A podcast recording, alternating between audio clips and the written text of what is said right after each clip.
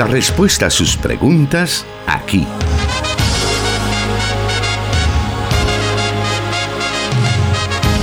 En Solución Bíblica. Comenzamos.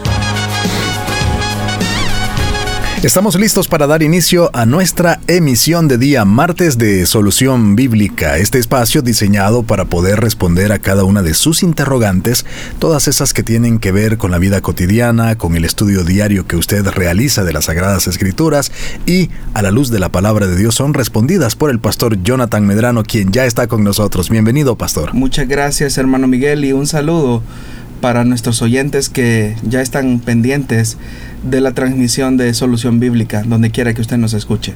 Estamos transmitiendo desde Plenitud Radio 98.1 FM Santa Ana, a través también de 100.5 FM Restauración, 1450 AM Restauración San Miguel y 540 la estación de la palabra para todo El Salvador y más allá.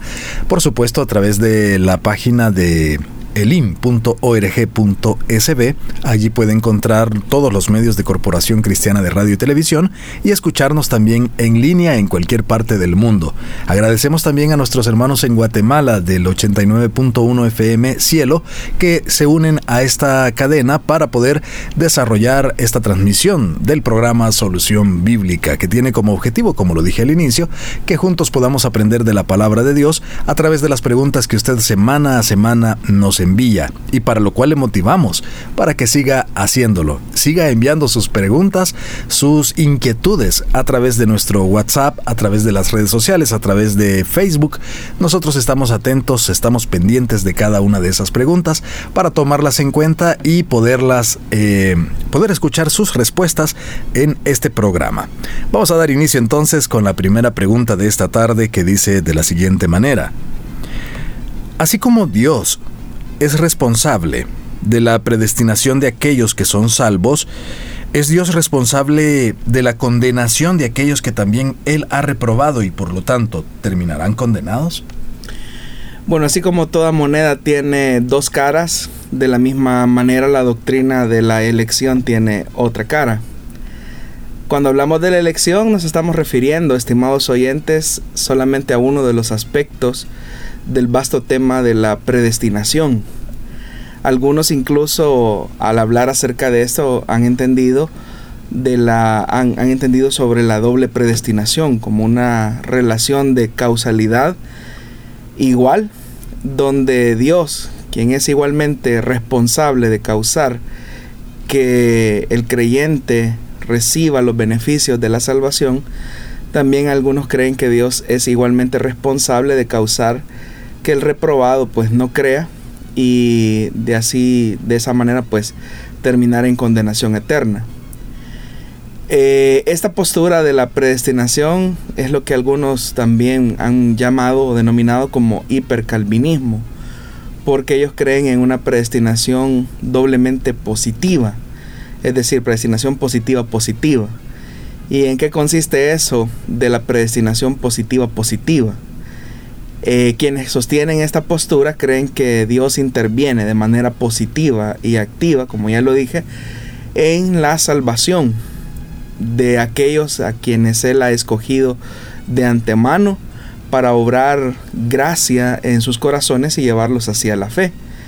Pero que también de la misma forma, en el caso de los reprobados, es decir, Dios elige a unos para salvación y otros están destinados para condenación, entonces, en, la, en este aspecto, en esta forma de ver la predestinación, quienes sostienen esta postura creen que Él obra mal en los corazones de los reprobados, impidiéndoles activamente que lleguen a la fe. Es decir, que de la misma manera en que Dios eh, participa activamente o actúa, es el líder, es el protagonista de, las, de la acción salvadora en aquellos que van a recibir la salvación, también Dios participa activamente en la condenación de aquellos que han sido reprobados por Él. Y como ya lo dije, esta es una postura que se conoce como hipercalvinismo y se llama hipercalvinismo porque va más allá de las posturas de Calvino, de Lutero y de otros de los reformadores. Sin embargo, una postura más objetiva, más balanceada, más bíblica sobre la elección y la reprobación seguiría un esquema positivo o negativo. Cuando hablamos de positivo o negativo nos estamos refiriendo a que efectivamente Dios interviene positiva y activamente para obrar su gracia en las personas elegidas que de antemano pues escogió y traerlos a la fe salvadora. De tal forma que el ser humano elegido es un receptor de la gracia salvadora del Señor. Pero unilateralmente, cuando Dios regenera a sus escogidos y asegura su salvación, en el caso de los reprobados, Dios no obra ningún mal en ellos y tampoco les impide que escuchen el mensaje de salvación, tampoco les impide eh, escuchar la esperanza de vida eterna. Más bien lo que Dios hace es que pasa de largo, ¿verdad? Pasa de largo sobre lo pasa de largo de los reprobados y los deja a sus propios pecados. En esta postura, pues obviamente usted puede notar que no hay simetría en cuanto a la acción divina, porque eh, es una acción asimétrica en el sentido de que si Dios actúa efectivamente eh, en aquellos que Él ha elegido, pero no actúa de la misma manera en aquellos que Él ha reprobado. Entonces, los reprobados tienen una característica, como ya lo dije, que son pasados por alto por Dios, de tal manera que son condenados en última instancia eh, y su condenación es tan cierta, así como la salvación de los escogidos, pero esto es porque ellos no reciben los beneficios de esa salvación. Recordemos que esa salvación es el resultado de la acción soberana de nuestro Dios en actuando sobre aquellos que Él escogió de antemano.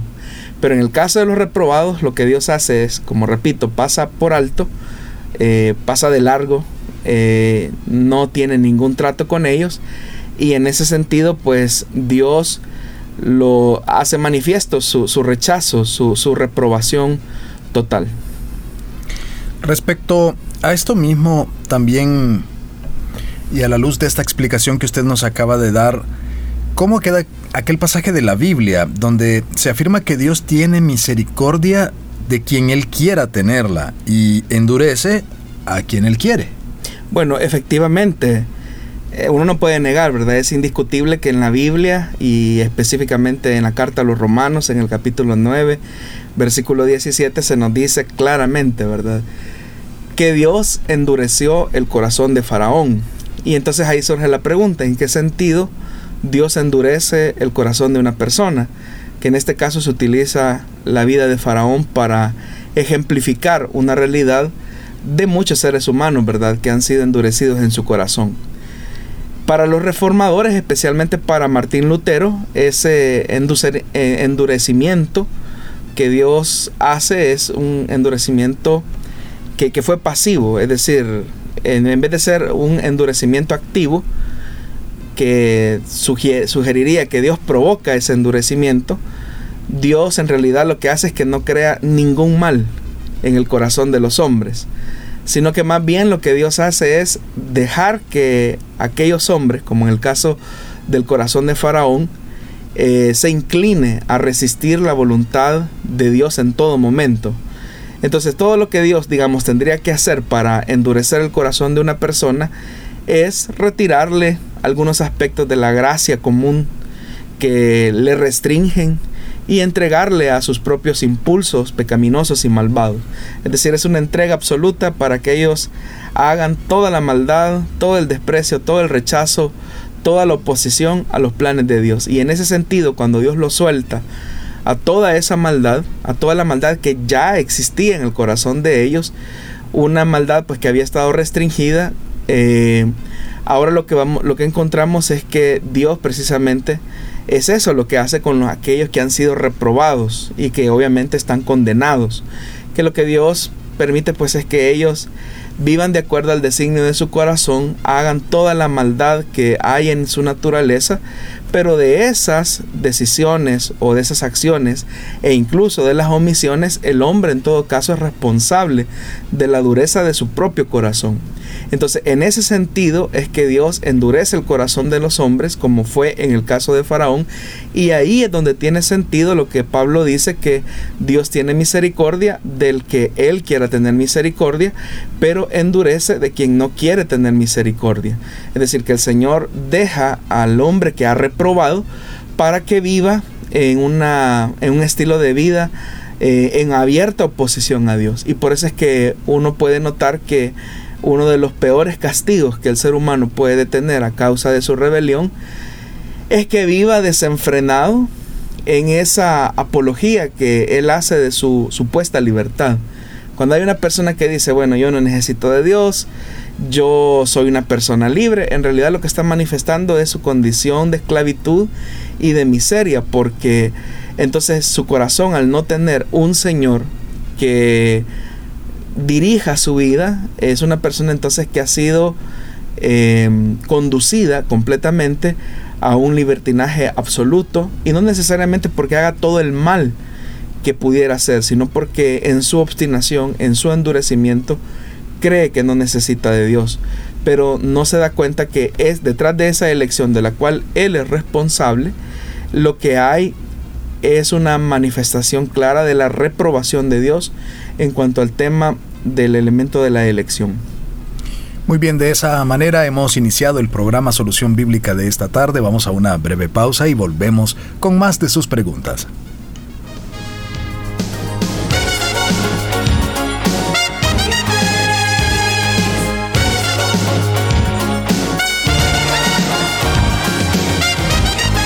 Escríbenos tus preguntas al número de WhatsApp de Plenitud Radio 503 7848 5605 y número de WhatsApp de Restauración 503 78 56 94 96.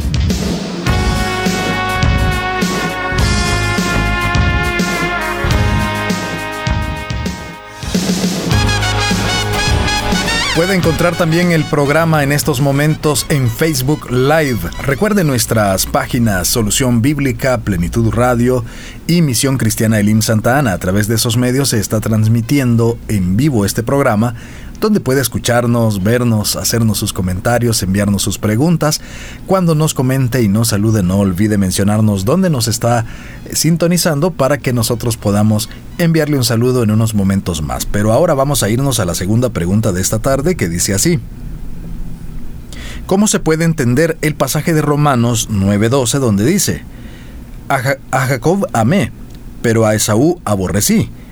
¿Cómo es que un Dios de amor puede aborrecer a alguien? Bueno, en primer lugar tenemos que tener mucho cuidado de no humanizar a Dios. Es decir, tratar la manera de hacer una lectura acerca de la voluntad de Dios a la luz de, la emotividad humana. Porque para nosotros el aborrecimiento surge de una pasión exacerbada por una hacia una actitud digamos rencorosa o de odio, de desprecio, que son como las características principales que nutren el aborrecimiento de un ser humano hacia otro. Entonces tenemos que tener mucho cuidado en, no llevar a un extremo eh, este aspecto de algunos antropomorfismos que tratan la manera de explicar algunos aspectos de la naturaleza y del carácter de Dios. Para resolver esta pregunta se han propuesto básicamente dos explicaciones.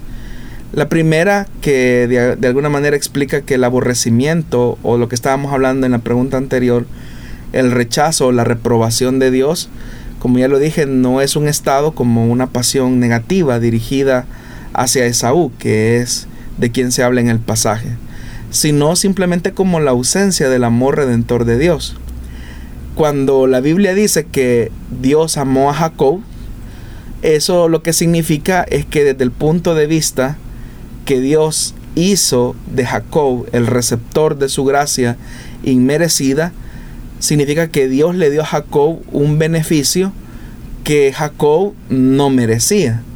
En tanto que Esaú no recibió el mismo beneficio y en ese sentido Dios lo aborreció.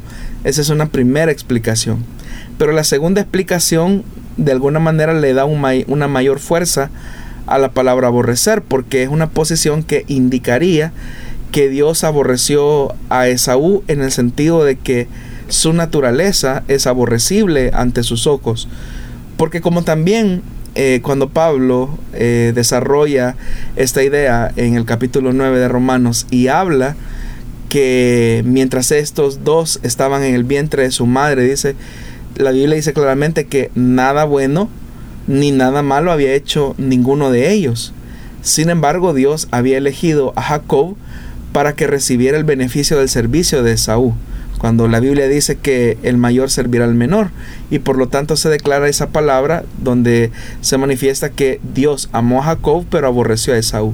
Entonces el sentido en realidad del pasaje del aborrecimiento tiene que ver con el hecho que Jacob fue el receptor eh, de la elección del amor redentor de Dios, no porque tuviera un mérito, no porque tuviese alguna virtud o alguna cualidad que le hiciera eh, escogible o, que hubiese sido seleccionado para recibir o candidato para recibir el amor redentor de Dios, porque Jacob no tenía ninguna virtud, por eso es que el escritor dice que nada bueno ni nada malo habían hecho, entonces significa claramente que la, aquí claramente se ve la elección soberana de Dios en Jacob para recibir ese amor redentor de, Dios. Y en el, en el, caso de Esaú, eh, lo que vemos es que él no es receptor de esa, de esa salvación y de esa misericordia. Ahora, a fuerza de ser sinceros, hermanos, eh, al leer este pasaje, inmediatamente surge la pregunta en muchos si es que eh, ¿por qué la misericordia de Dios se extendió a unos y a otros no? En realidad, si Dios no hubiese extendido su misericordia a ningún ser humano, Él no estaría obrando ninguna injusticia, porque Dios es santo, es veraz. Lo que es sorprendente es que su gracia y su misericordia se extiende a personas que en realidad no merecían ese favor de Dios, esa gracia de Dios. Entonces eh, nadie puede reclamarle a Dios que hay algún tipo de injusticia en Él, porque a unos Él eligió para recibir esa misericordia y a otros no. Y en ese sentido, aquellos que no reciben de esa misericordia, pues obviamente han sido rechazados por Dios. Ahora, ¿cuáles fueron los criterios que Dios utilizó para elegir a unos y rechazar a otros? Eso es algo que nosotros no podemos responder, que solamente corresponde a la soberana sabiduría de Dios. Sin embargo, la Biblia sí nos dice cuál, cuál no fue la base sobre la cual Dios nos eligió. Dios no nos escogió, repito, como fue en el caso de Jacob, porque fuéramos buenas personas o porque hubiese alguna virtud en nosotros. Eso, de eso sí podemos estar seguros. Dios no nos escogió porque fuéramos buenas piezas, sino que en esto se mostró el amor de Dios, en que siendo pecadores, en, en que siendo impíos, el Señor nos dio de su amor y de esa manera pues concedió su gracia salvador. Vamos a continuar en estos momentos y vamos a aprovechar este bloque o este segmento para una siguiente pregunta que nos dice así. ¿Cómo se puede identificar un milagro auténtico? Bueno, esa es una muy buena pregunta porque vivimos en una época donde la posmodernidad, como algunas, algunos lo llaman, tratan la manera de racionalizar eh, muchos aspectos. Y hay una intención dentro de esta cosmovisión de negar los aspectos sobrenaturales que nosotros llamamos sobrenaturales, pero que en realidad son la norma del poder y del control absoluto de Dios. Esos aspectos, algunos de esos aspectos a los que nosotros llamamos sobrenaturales, es a los que también conocemos como milagros. En las escrituras hay tres palabras que nos sirven para precisar cómo identificar un milagro y cuál es el sentido o el objetivo por el cual Dios eh, obra dentro de la cotidianidad humana para manifestar su poder. Y esas tres palabras son señal, prodigio y poder. Esas tres palabras que se utilizan en la escritura para hablarnos acerca de lo que nosotros llamamos un milagro, nos dan ciertos aspectos de la naturaleza de este accionar de Dios.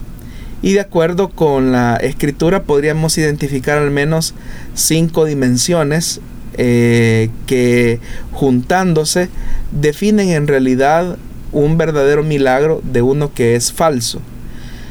El primer elemento, la primera dimensión para identificar un milagro verdadero es que éste tiene una dimensión que vamos a llamarlo de esta forma no porque sea lo más objetivo, sino para efectos eh, de entendimiento de nuestra audiencia. la, primera dimensión para identificar que un milagro es verdadero es que corresponde a una dimensión, vamos a decirlo así, no natural. Eh, por ejemplo, cuando vemos una zarza ardiendo que no, que no se consume, como fue en el caso de Moisés, cuando vemos en el caso de Elías fuego que cae del cielo, o cuando vemos a, a un Pedro que por la palabra de Jesús camina sobre las aguas, eh, no son sucesos que podríamos llamar normales. Porque recordemos que Dios ha establecido las leyes que rigen el universo. Entonces, no estamos hablando de que Dios interrumpe o viola las mismas leyes del universo físico que Él ha establecido sino que de alguna manera Dios se introduce, manifiesta su poder, actúa su poder en la temporalidad y en el espacio humano para así eh, evidenciar que hay una operación de hay una operación vamos a decirlo sobrenatural aunque en realidad eh, el aspecto sobrenatural como repito no es del todo tan objetivo y voy a explicar esto porque, porque para nosotros, por ejemplo, lo normal o lo natural, decimos nosotros, es que los seres humanos pues mueran.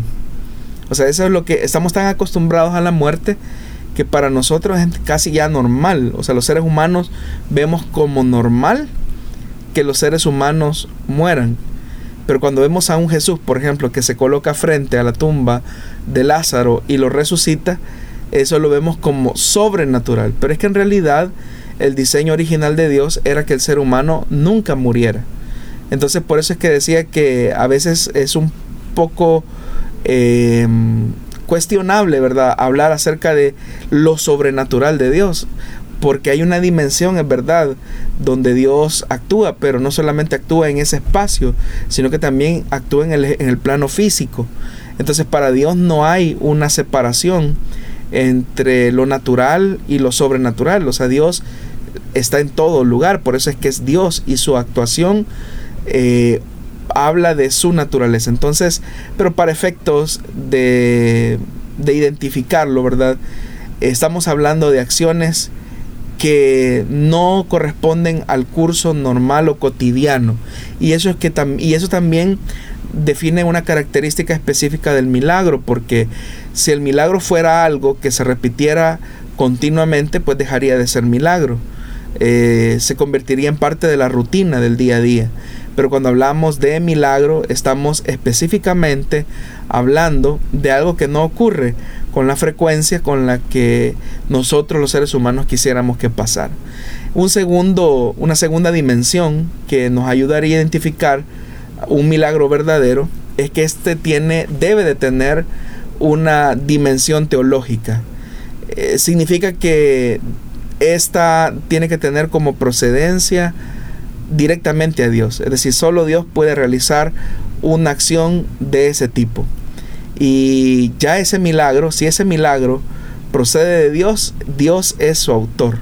No es el hombre el, el, origen de un milagro, sino que al final el hombre lo que puede venir siendo es como el medio o el recurso que Dios puede usar. A veces ni siquiera utiliza a los hombres. Dios actúa sin mediación de nada eh, y claramente pues uno es más que consciente que es Dios el que está obrando un milagro. Una tercera dimensión para identificar un verdadero milagro es la dimensión moral. Significa que detrás de cada milagro, detrás de cada acción sobrenatural, vamos a ocupar la palabra, detrás de cada acción eh, eh, sobrenatural, lo que vamos a encontrar es un aspecto claro del carácter de Dios. Es decir, Dios no es un milagrero, no es alguien que anda ofreciendo shows o, o, espectáculos o quiere complacerle la curiosidad a las personas para que crean en Él. No, detrás de cada milagro hay un aspecto moral y ético que Dios desea reflejar. Por ejemplo, cuando Dios sanaba a un leproso, no era simplemente el hecho de quitarle la lepra a una persona, era el hecho de reinsertarlo socialmente, religiosamente, en su familia, era el hecho de reivindicarlo nuevamente. Entonces vemos que hay una acción moral de Dios detrás de cada milagro. Un cuarto elemento eh, dentro de esta dimensión para identificar cuando un milagro es de Dios es que ese milagro siempre se va, va a encajar, vamos a decirlo así, en la creación y se va a ajustar a la naturaleza de su creador. Se va eh, a adaptar, se va a someter a la normativa de Dios. Nunca lo va a adversar. Y el, y el último elemento que es fundamental es que cada milagro siempre busca reforzar una verdad de Dios y por lo tanto no niega otro, otro aspecto de Dios, sino que al contrario, lo que hace es que en esta dimensión doctrinal, vamos a decirlo, queda más que evidente que el único que se lleva la gloria y al único que se le puede atribuir la razón de ser de esa acción es solamente a Dios. Cuando un milagro enfatiza la centralidad del medio como un hombre, o cuando un milagro enfatiza la centralidad de un objeto, como ocurre con el fetichismo religioso, entonces no estamos frente a un verdadero milagro. Digo esto porque hay personas que se presentan a sí mismos como milagreros, ¿verdad? Entonces el énfasis, la atención de todas, de todas esas acciones no se centra en Dios, se centra en quien supuestamente hace el milagro. Y ya desde ahí nosotros deberíamos de dudar de toda acción milagrosa procedente de esa fuente. Porque como ya lo dije, una de las dimensiones de un verdadero milagro es que busca la gloria de Dios, enfatiza un aspecto del carácter de Dios, centra su verdad en Dios. Y ese es un elemento importante. No, no, es, no es importante el medio, el recurso que Dios puede utilizar. Por ejemplo, la carta de Santiago habla que cuando una persona se encuentra enferma, puede solicitar a los ancianos para que oren por él y le unjan con aceite. Como en otros programas lo hemos explicado, el aceite simplemente es un símbolo que estimula la fe de la persona, pero uno no le puede atribuir una fuerza milagrosa al aceite porque es simplemente aceite. Dios simplemente utiliza esos recursos para estimular la fe de la persona que pide un milagro. Entonces, esos aspectos, estimado oyente, nos pueden ayudar a identificar eh, cuando un, un, milagro es auténtico, procedente de Dios y cuando eh, es parte de un show o de una charlatanería o incluso puede ocurrir que sea un milagro pero una señal realizada no por Dios sino por Satanás y por lo que en otras ocasiones también nos hemos referido al misterio de iniquidad. Muy bien.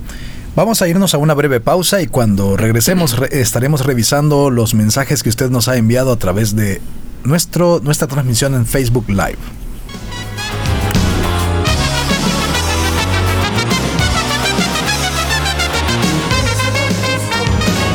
100.5 FM Restauración, transmitiendo en vivo Solución Bíblica.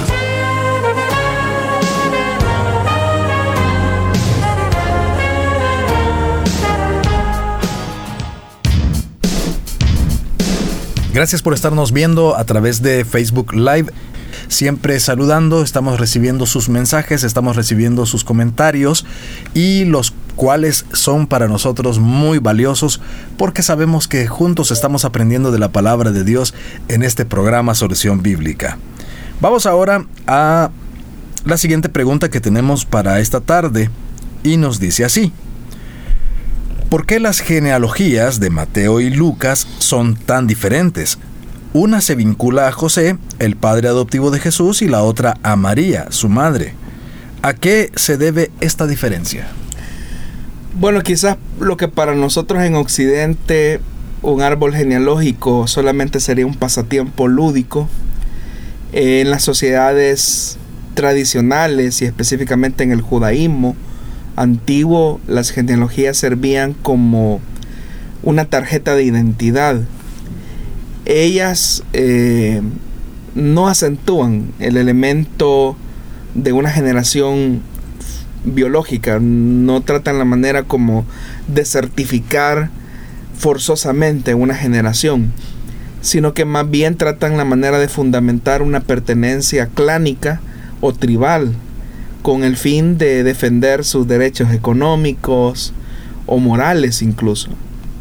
La genealogía de Jesús, eh, como ya lo mencionó la oyente, es dada en dos lugares de la escritura, Mateo capítulo 1 y Lucas capítulo 3.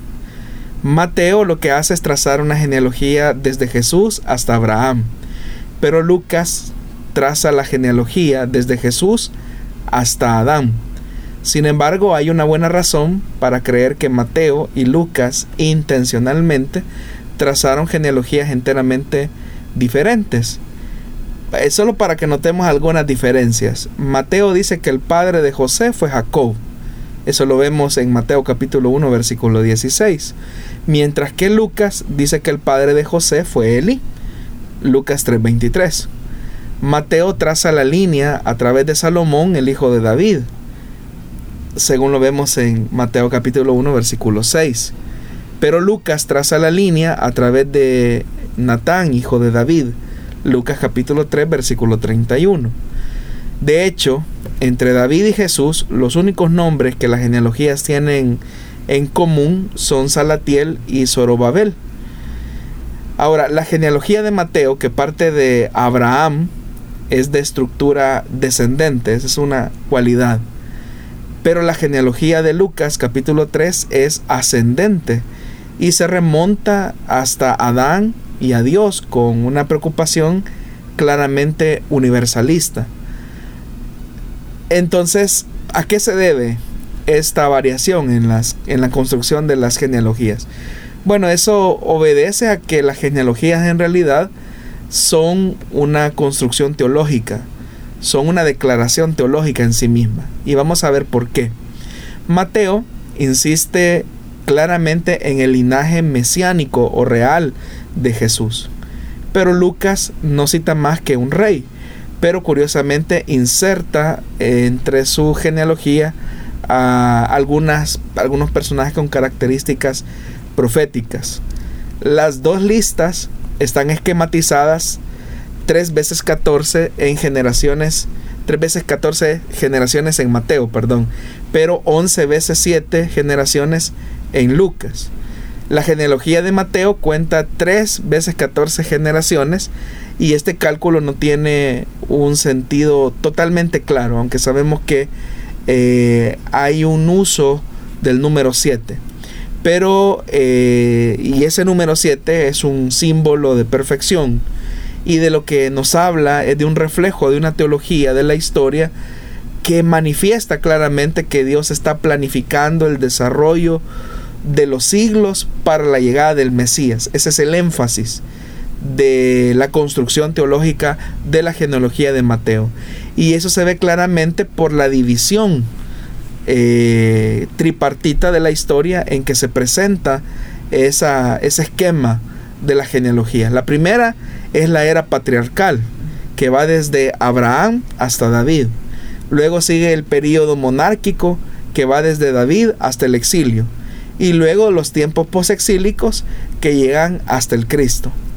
Sin embargo, en el caso de Lucas, lo que hace eh, su énfasis o su interés es otro porque presenta una larga lista de 77 nombres. Y, esa elección 77 es también interesante porque son nombres que van desde Jesús eh, a David, Abraham y Adán. ¿Qué significa esto? ¿Cuál es la intención, la intencionalidad teológica de Lucas? Para la visión universalista de Lucas, Jesús es el nuevo Adán, en quien culmina la historia del pueblo elegido y de la nueva humanidad. Entonces para Lucas, que es un escritor cristiano helénico, él está manifestando claramente la intención universalista del Evangelio. En tanto que Mateo vemos que la construcción de su genealogía tiene que ver más que todo en, el hecho de situar a Jesús al interior del pueblo de Israel, del pueblo de Dios. Pero Lucas, por el contrario, con su genealogía, encuentra eh, un énfasis universalista de una misión que se enfoca más allá de las fronteras de Israel. Por eso es que nosotros vamos a notar que en la genealogía, por ejemplo, de Lucas, esta se encuentra al comienzo del ministerio de Jesús, como también curiosamente eh, pasa con la genealogía de Moisés, que se sitúa al comienzo de su actividad liberadora, según lo vemos en Éxodo capítulo 6, versículos 14 al 20. Entonces, de esa forma, eh, se está justificando la acción salvífica y universal de Jesús. Por eso es que las genealogías no tratan la manera de ser exactas, así como para nosotros hoy bajo el concepto de historia y exactitud tratáramos de reconstruir nuestra ascendencia familiar. Para estas culturas, eh, las genealogías, si bien es cierto, tienen que ver con un elemento comunitario que los enlaza religiosamente, socialmente, moralmente incluso, eh, el énfasis de estas tienen que ver como un testimonio de las comunidades en cuanto a su visión acerca de quién es el Cristo. Entonces podemos decir, Mateo quiere enfatizar eh, el aspecto mesiánico eh, real de Jesús y cómo Dios ha trazado la historia claramente hasta llegar al Mesías. En tanto que para Lucas el énfasis tiene que ver con la acción universal del Cristo en su misión salvadora con los hombres. Muy bien, vamos a hacer una breve pausa en estos momentos y vamos a la recta final del programa. Tenemos varios minutos aún para conocer más preguntas y sus respuestas.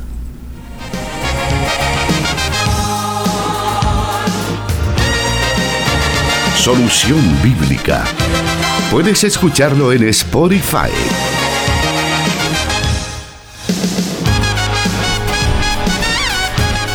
Seguimos adelante con el programa y también recordándole que puede escucharlo a través de las plataformas de Spotify y SoundCloud.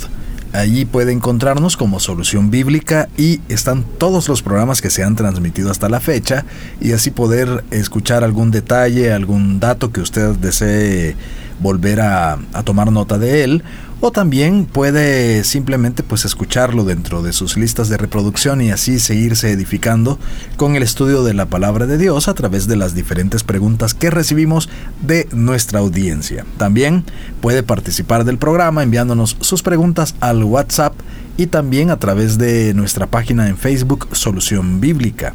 Ahí podemos recibir sus mensajes con sus preguntas.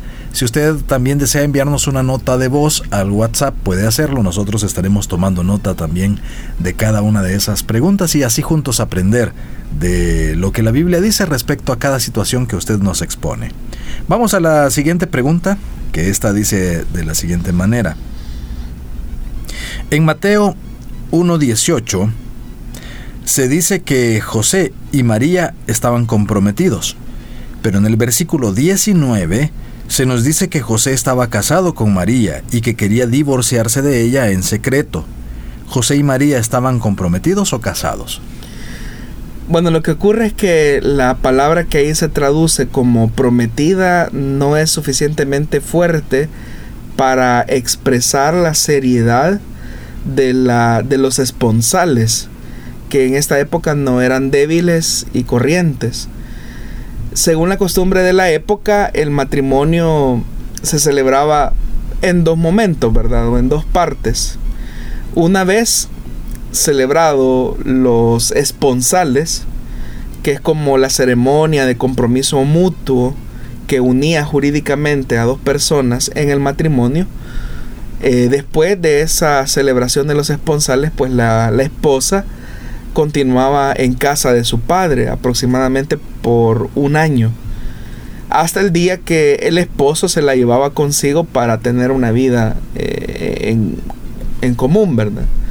La frase que encontramos en ese pasaje, que María estaba comprometida para casarse con José, pero dice que ese compromiso era antes de unirse a él, se refiere precisamente a esa costumbre que había habido la ceremonia de los esponsales, pero posteriormente eh, María vivía en la casa de sus padres esperando a que ese ciclo eh, de ceremonia pues se cerrara cuando finalmente José se la llevara a vivir.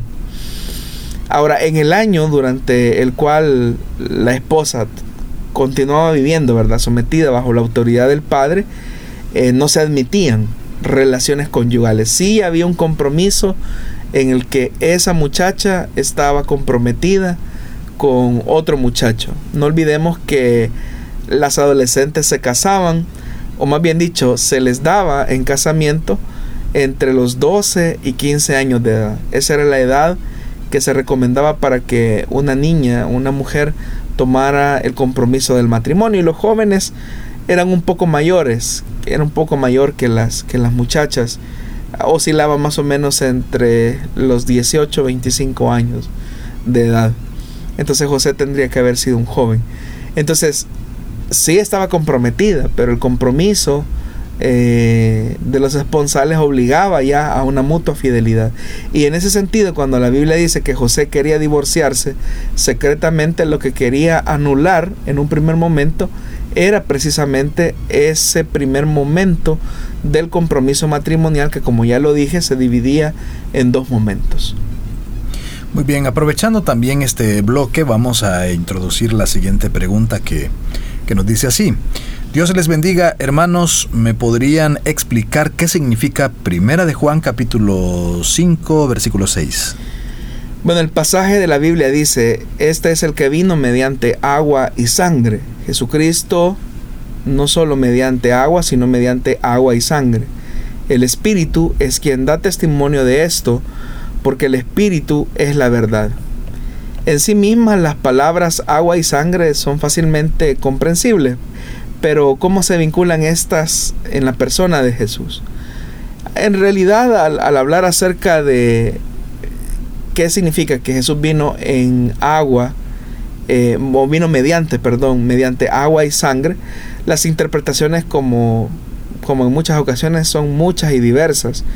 Pero por lo general los comentaristas de la Biblia concuerdan que la frase se relaciona específicamente a la historia de Jesús. Es decir, los términos agua y sangre se refieren respectivamente al comienzo del ministerio de Jesús marcado por su bautismo en agua en el río Jordán y su muerte en la cruz. Hay otros dos puntos de vista de cómo se podría entender también este pasaje y que de alguna manera pues merecen eh, nuestra observación y es que en primer lugar eh, hay algunos estudiosos que vinculan los términos agua y sangre con las dos ceremonias, ¿verdad? La del bautismo y la de la cena del Señor. La palabra agua literalmente representa el bautismo, pero la expresión sangre solo tiene un significado simbólico en la cena del Señor. Y otros expositores lo que piensan es que la frase agua y sangre se refiere a la herida que se le provocó al Señor en, el costado, ¿verdad? De la cual dice la Biblia en el Evangelio de Juan, fluyeron agua y sangre. Esto se encuentra en el Evangelio de Juan, capítulo 19, versículo 34. En realidad, la postura que más aceptación tiene es que eh, lo da el mismo sentido del pasaje. Porque en el versículo 7 dice, tres son los que dan testimonio y los tres están de acuerdo. El espíritu, el agua y la sangre.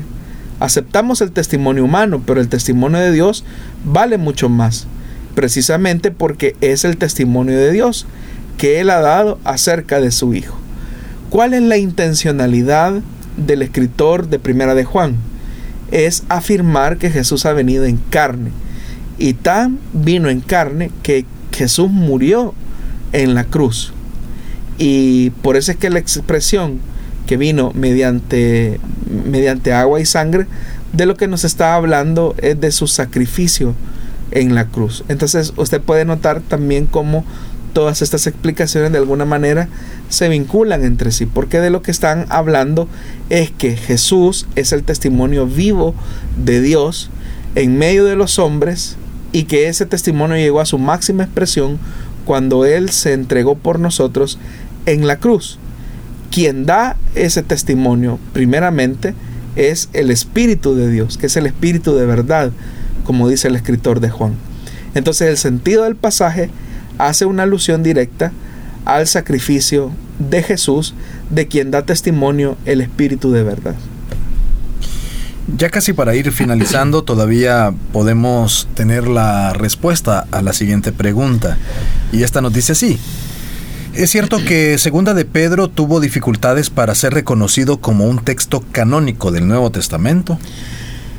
Bueno, a diferencia de la primera carta de Pedro, que fue recibida sin mayor dificultad, la segunda encontró ciertas reservas para ser reconocida como escritura sagrada. De hecho que estamos ante un texto que muy seguramente fue el último, fue uno de los últimos o el último en ser reconocido como escritura sagrada. El llamado canon de Muratori, eh, que es un documento de finales del siglo II, que señala los libros, ¿verdad?, eh, recibidos en Roma, no menciona las cartas de Pedro, mientras que sí menciona la carta de Judas. Los primeros testimonios que nosotros encontramos de aceptación de la segunda carta de Pedro, que vendría siendo como un testimonio, de hecho que algunos incluso lo identifican la segunda carta de Pedro como, como un género de testimonio eh, o de testamento, porque lo que encontramos claramente es como las últimas palabras de un hombre que está a punto de sufrir el martirio. Eh, entonces, sí, efectivamente, Segunda de Pedro tuvo dificultades para entrar en el canon, en el canon, pero eh, Jerónimo en, ya en sus escritos, ¿verdad? Hace como un reconocimiento de la segunda carta de Pedro. Ya desde el siglo III ya había incluso voces que se venían pronunciando a su favor. Y llegando al siglo V, siglo VI, ya nadie cuestionaba la autoridad o la canonicidad de segunda de Pedro. Pero la razón, quizás una de las razones fundamentales por las cuales se objetaba el ingreso de este escrito que hoy nosotros lo conocemos como sagrado del Nuevo Testamento, tiene que ver más que todo con el aspecto de su de su estilo eh, literario, eh, de su género literario más bien, que como repito pertenece a ese género que se conoce como género eh, testamentario, que serían como las palabras de despedida del escritor ante una comunidad que de alguna manera se siente como humillada o interpelada por el mundo, que cuestiona la esperanza cristiana, que les cuestiona, bueno, y no son ustedes los que dicen que, que su Señor pronto viene y, y, y ya pasó algunos años, algunas décadas y Jesús no viene, ¿verdad? Entonces, a ese punto es que el escritor quiere como que los creyentes mantengan la esperanza viva en la venida del Señor y que no se avergüencen, ¿verdad? Si, si algunos tienen por tardanza su venida. Muy bien, estamos llegando al final del programa de esta, de esta fecha, de este día martes sabiendo que siempre Dios nos habla a través de las Sagradas Escrituras y por supuesto aprendemos a través de las preguntas que usted nos envía durante toda la semana y las cuales están siendo respondidas de una manera más efectiva a través de las dos emisiones que tenemos durante la semana. Queremos invitarle para que usted siempre esté pendiente del programa, siempre nos esté enviando sus preguntas, siempre esté pues enviándonos sus comentarios durante la semana, durante el programa se está transmitiendo también para nosotros es muy valioso tener comunicación con usted y saber cuál es el, el impacto que el programa está teniendo en su vida y también en la de sus seres queridos. Gracias por escribirnos. Pastor Jonathan, gracias también por habernos acompañado esta tarde. Muchas gracias, hermano Miguel, y gracias a los oyentes que en diferentes partes del mundo y aquí en el país, ¿verdad? Nos sintonizan. Si el Señor lo permite, pues nos encontramos en una próxima emisión. Hasta la próxima y que Dios le bendiga grandemente y también haciéndole la invitación, eso es muy importante y aprovechando estos minutos, a, a nuestros hermanos que están cerca de Elim Santa Ana, ya que se está desarrollando también la conferencia sobre crecimiento de la iglesia a través del sistema celular, pastor. Sí, hermano, esa es una bendición, una oportunidad que tiene el liderazgo de Occidente para capacitarse en la tarea de evangelización a través de las células de hogar el día de ayer inició la conferencia y desafiado, ¿verdad?, a seguir en esta tarea de hacer discípulos y con la expectativa, ¿verdad?, que así como fue el primer día, pues serán de mucha bendición los que restan de esta actividad. Así que le animo a usted, estimado oyente, eh, si usted se encuentra en las cercanías de nuestra congregación para que no falte a esta actividad, incluso si hay hermanos o hermanas de otras congregaciones que desean reforzar su trabajo a través del sistema celular, estas enseñanzas, estas plenarias que están siendo impartidas por el pastor general serán de mucha motivación y también de refuerzo a su visión de trabajo. Ya eran alrededor de dos años donde no se había realizado. ¿no? Sí, ya, ya íbamos eh, sobre tres. Y en realidad eh, se extrañaba bastante esta actividad. Sé que los hermanos de la iglesia de San Salvador fueron los primeros en volver otra vez a, a estas actividades, a estas fiestas, porque son en realidad una fiesta para el liderazgo de la iglesia. Eh, acá en Santa Ana también nos contagiamos de la visión, ¿verdad? Cuando viene el pastor general a compartir estas plenarias, estas enseñanzas. El día de ayer pues tuvimos una muy buena asistencia y en la medida en que vaya avanzando la semana creo que esa asistencia va a ir mejorando todavía más. Así es que aproveche esta oportunidad de crecimiento, de aprendizaje, recordándole, ¿verdad?, que eh, las enseñanzas no están siendo transmitidas a través de la radio ni a través de las redes de la iglesia, porque deseamos que los hermanos vivan la experiencia de esta actividad. Muy bien, ahí está la invitación entonces para que usted pueda unirse a la conferencia de líderes para líderes en Misión Cristiana Elim Santa Ana toda esta semana. Hoy es el segundo día. los servicios dan inicio a las 6.15 de la tarde. Por lo tanto, pues queda la invitación para que usted se una a esta actividad. Ahora sí nos despedimos de Solución Bíblica. Gracias por su sintonía.